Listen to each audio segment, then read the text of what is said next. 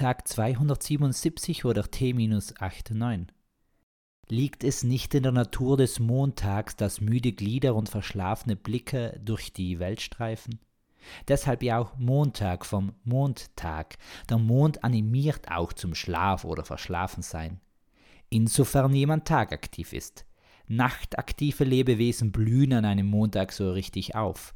Vampire zum Bleistift haben ihre Jahreshauptversammlung immer montags.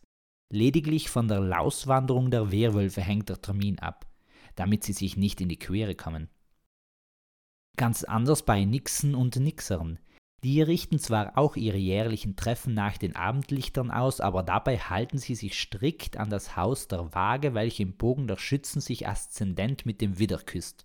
Und was das für ein Kuss immer ist, so ein richtiger mit Zunge und allem drum und dran. Nicht selten kommt auch restlicher Körperkontakt dazu, also sowas wie Händchen halten oder ähnliches.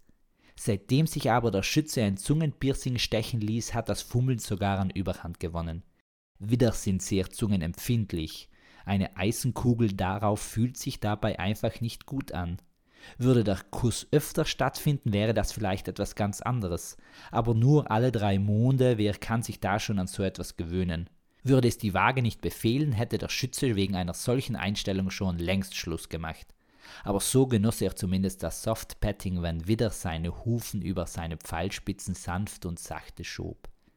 Nur Einhörner sind jene Tiere der magischen Welt, die sich nicht nach Sternen, Monden, UV-Neonbeschallung oder ähnlichem richten. Sie orientieren sich lediglich an den Elementen.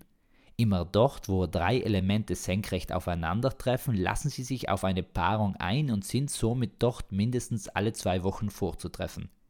Einhörner sind ja auch schnellgebärend.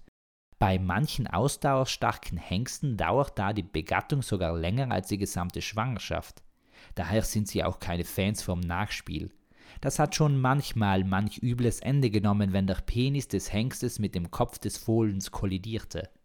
Aber manch ein Tier sucht eben das Abenteuer, solange das Geld reicht. Dann wird es wohl zum Abend billig. Meist sind es aber die Stuten, die in der Einhornbeziehung die Finanzen regeln. Eine Stutendelegation war es auch, die 1427 erkämpfte, dass die Abrechnung der Hornpflege nicht unter Luxusgüter fällt.